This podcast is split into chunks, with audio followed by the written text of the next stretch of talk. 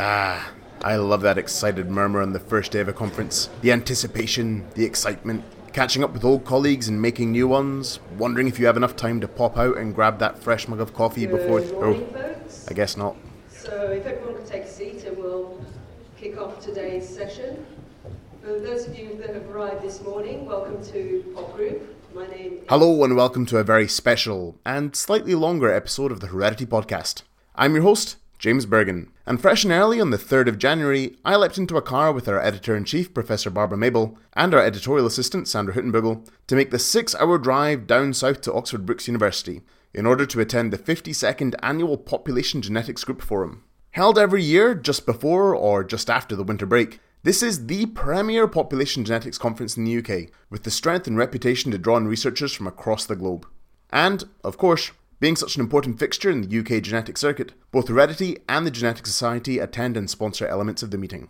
Personally, my first pop group was the 48th meeting in Sheffield. Held in the winter of 2015, it was the first proper professional conference I attended as a PhD student, and it sort of blew my mind. I think it was the first time I realised just how much I had to learn, and just how much I was going to learn over the coming years. However, as I said, the honour of hosting this year's meeting fell on Oxford Brookes, and that person you heard at the top of the episode, she was one of the main organisers. My name is Ravinder Kanda. I'm a senior lecturer here at Oxford Brookes University and also one of the organisers of this year's Population Genetics Group conference. So, affectionately referred to as Pop Group, this is the 52nd year that this conference has been running, and surprisingly, we actually have two delegates here that attended the very first Pop Group many, many years ago. It's one of those conferences that keeps people coming back for more. Every year it grows in size and it's a really friendly, informal atmosphere. Many of the senior people here would have given their first talk at Pop Group as students, so it's a nice way to kind of cut your teeth. Of course, that makes it all sound lovely, and for those of us attending, it was.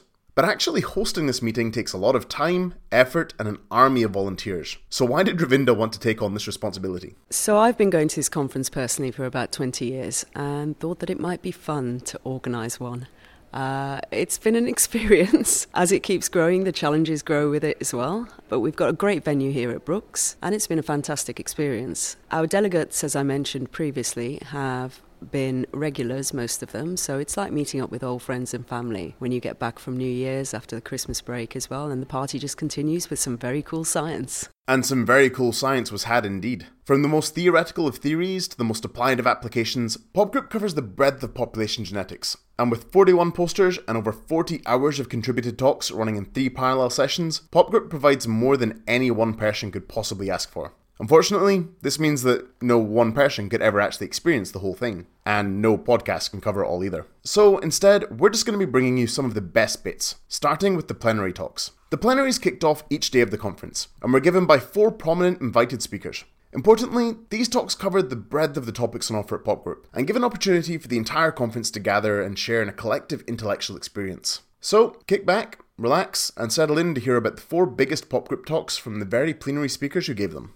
My name is Günter Wagner. I'm professor of ecology and evolutionary biology at Yale University. I work on the evolution of evolvability. Evolvability is the ability of the genotype to produce potentially adaptive mutations, and that evolvability depends on some variational properties of the genome, like mutation rate, uh, effect size, and pleiotropic effects, and uh, things like that. Now, the big question is whether natural selection is able to shape the genome to increase or improve uh, evolvability in particular with respect to um, effect size uh, and pleiotropic effects. So, for instance, one possibility would be whether directional selection can increase the effect size and thereby accelerate evolution, and whether stabilizing selection can decrease the mutational effect size and thereby lead to what's uh, known as canalization. Now, the surprising result is that it turns out that the effect of natural selection is not determined by the nature of natural selection, but by the epistatic effects that exist before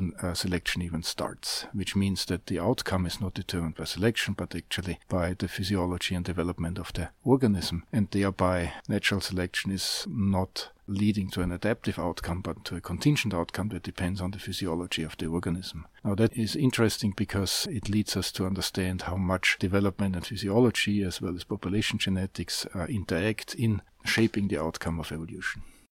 Hi, I'm Chris Jiggins from the University of Cambridge. I'm Professor of Evolutionary Biology. So I've been studying these brightly coloured South American butterflies called Heliconius for many years, and we're excited about the connections between the changes in the genes and the evolution of the wing patterns. And so what we've shown is that a small number of genes of large effect kind of control this amazing diversity of wing patterns that we see across these butterflies and we can make new combinations of wing patterns by shuffling those genes into new combinations. So, you know, it's a sort of a, a, recycling of genetic variation effectively by evolution, using old variants and putting them into new combinations to make new diversity. We're also studying behavior, and we sort of think that there might be some evidence that similar processes are happening in behavior. Surprisingly, the mating preferences of these butterflies are also controlled by a small number of genes of fairly large effect. And we're now also using uh, this new technology, CRISPR, to actually genetically manipulate the butterflies' genomes and sort of play God with their wing patterns. And so we can test hypotheses uh, more explicitly in a way that was never possible years ago. So it's exciting times. Hi, I'm Tami Lieberman. I'm an assistant professor at MIT in Boston, Massachusetts. Today I gave a, a, plenary talk about bacterial evolution in the microbiome. You know, it turns out that if you just do a simple back of the envelope calculation, there's a ridiculous potential for evolution in our bodies every day with over a billion de novo mutations being created within each person's microbiome each day and of course that diversity is added to with horizontal gene transfer and whatnot. So you know, the potential for evolution and adaptation in our microbiomes really hasn't been explored very much, and we've been exploring questions related to how rapid is evolution within us and what can we learn about the bacteria themselves by studying their evolution, right? So on one hand, you know, I'm interested in using bacterial evolution to better understand these fundamental questions about the microbiome, uh, transmission, genes that are important to selection, uh, niche ranges, sort of using genomic and evolutionary tools to understand these questions that are going to help us get a grasp on this large data of the microbiome. But on the other hand, I also sort of introduced the idea that, that maybe actually, if we want to understand how rapid evolution or the potential for rapid evolution in complex ecosystems, we need to actually just go in and start studying it, right? Uh, rather than trying to model it or, or setting up uh, beautiful microcosms, really in, in, in, more complex communities, what is the range of behaviors you actually see in the real world? And, and, so we're beginning, you know, the data and the tools are there now to begin to address these questions. So I talked about two kind of areas of research, and uh, one is about the gut microbiome and one is the skin microbiome. And so the take-home message from the gut microbiome talk was that uh, Bacteroides fragilis is, in fact, rapidly adapting within individual people with these genes that are sitting in the outer membrane uh, that are generally importers of complex polysaccharides seem to be changing really rapidly within individual people with different sublineages derived from the same single colonizing cell getting different but similar mutations in the same gene. And we don't know yet what's driving these selective forces, but, but this potential for adaptation uh, really needs to be reconciled with long term signatures of purifying selection and the fact that these bacteria have been living within us for very long periods of time. Uh, you know, why are there's still this potential for adaptation. And then on the other hand, another big area of research that, that my lab is now working on is the facial skin microbiome. And what we've discovered is that two of these bacteria that live within your pores are, in fact, spatially segregated islands. And we're trying to now go forward and understand you know, how we can use uh, these as models of evolution, but moreover, how this is going to have implications for microbiome engineering and understanding the natural ecology of the microbiome. My name is Pleuni Pennings. If I say it in my own language, it would be Pleuni Pennings. I'm an assistant professor at San Francisco State University. So I'm going to be talking tomorrow about my work together with Alison Feder, who's a postdoc at uh, UC Berkeley. And we're working on trying to understand the history of drug resistance evolution in HIV. In the 1980s, when people first started treating HIV patients, the virus would become drug resistant very quickly, like within a couple of weeks. And then in the 1990s, more drugs became available, and people started combining drugs first in cocktails of two drugs and then cocktails of three drugs, and things got better. The virus became more slowly evolving. So, you know, maybe instead of becoming drug resistant after a couple of weeks, it would maybe take months or years. And nowadays, treatments are really good and really successful, and the virus hardly ever becomes drug resistant anymore. And so that's a huge success story. But I'm going to argue tomorrow that we don't really understand how we got where we are. Because in the middle of the 1990s, uh, when the three drug cocktails got introduced, it had a huge effect on the health of people who were treated. People uh, suddenly started surviving even though they had HIV instead of dying. So that was a huge effect. And many evolutionary biologists think that that was also the time when drug resistance evolution stopped happening because intuitively it makes a lot of sense. If you treat with three drugs it should become really hard for the virus to become drug resistant because the idea is that with three drugs the virus would need three mutations to become drug resistant. And without really looking at the data we sort of assumed that the mid 1990s was like the time where drug resistance in hiv no longer was a problem. But if you actually look at the data it's not the case at all these early three drug cocktails, they still allowed for a lot of evolution of drug resistance in HIV. And only very slowly did drug resistance evolution slow down so much that it is now no longer a problem. And so I want to understand how we solved that problem. If the three drug cocktails didn't solve it, what did solve it? These talks really were some of the highlights of this conference. And remember when Ravinder said that a lot of people come back year on year from their days as a student? Well, Chris Jiggins is one of those folk. Sure, yeah, I'm very fond of Pop Group. It's one of my favourite meetings. I sort of grew up with it as a PhD student if I wasn't in fieldwork in somewhere in exotic in South America. So um, a lot of old friends uh, are here every year and I, I love coming back and it's always exciting science but also a good social event just after Christmas as well. So I, I have I'm very fond memories of Pop Group over the years. It's uh, you know a great honour to be invited back to give a plenary talk. So uh, I was a bit nervous about it, but I, it's done now, so I can hang out in the bar and feel good about myself. yeah, that's right. There is quite a lot of socialising at this conference as well. And for the other three plenaries, this was actually their first time attending the conference. So I wanted to hear from a couple of them to find out what their first impressions of it were. I think it's a wonderful conference. What I understand is that a lot of people come to this conference every year or every other year, and so a lot of people know each other. A lot of people have fond memories of coming here as a student and giving their first talk, and now they're much more senior and they still present their work here or their students will present their work. And so it, it seems to me that it's really a community of people who come together to talk about research, which I think is very cool. Surprisingly, during the decades when I was really doing uh, population genetic work, I never visited this group, and so I'm quite honored to be here and, and happy. And it's a really good and well run uh, meeting. It was also a, a, great opportunity for me to summarize for the pop uh, gen community uh, many decades of work that we have done, and so I'm very happy to be here. And that's sort of a running theme at Pop Group. You really can't dampen the spirits of the researchers here as everyone from world renowned researchers down to the students who are just starting out on their academic journeys come to share and hash out ideas on population genetics as equals. And on that note, I think it's time to get over to the prizes. Oh, right you are, Ravinder. See, I said we come together as equals, but we're still scientists, and we're still competing to have the best ideas. And like many conferences, Pop Group has student prizes for the best student talk and poster. And I could tell you who won, but I didn't win any prizes for presentation. So I'll hand over to the winners themselves, starting with the man who was voted to have the best talk. Hello, my name is Kamil. I uh, work in Lausanne. I'm doing my PhD and I study asexuality and stick insects.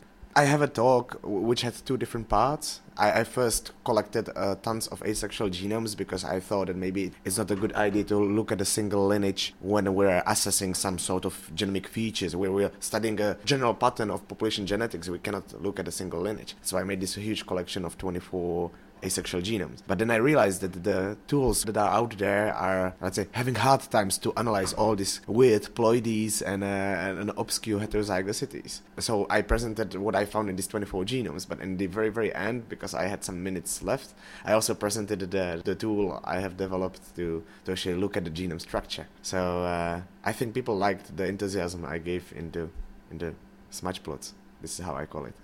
And I think Kamil was hit with the same sort of feeling we all get when we bag that first win.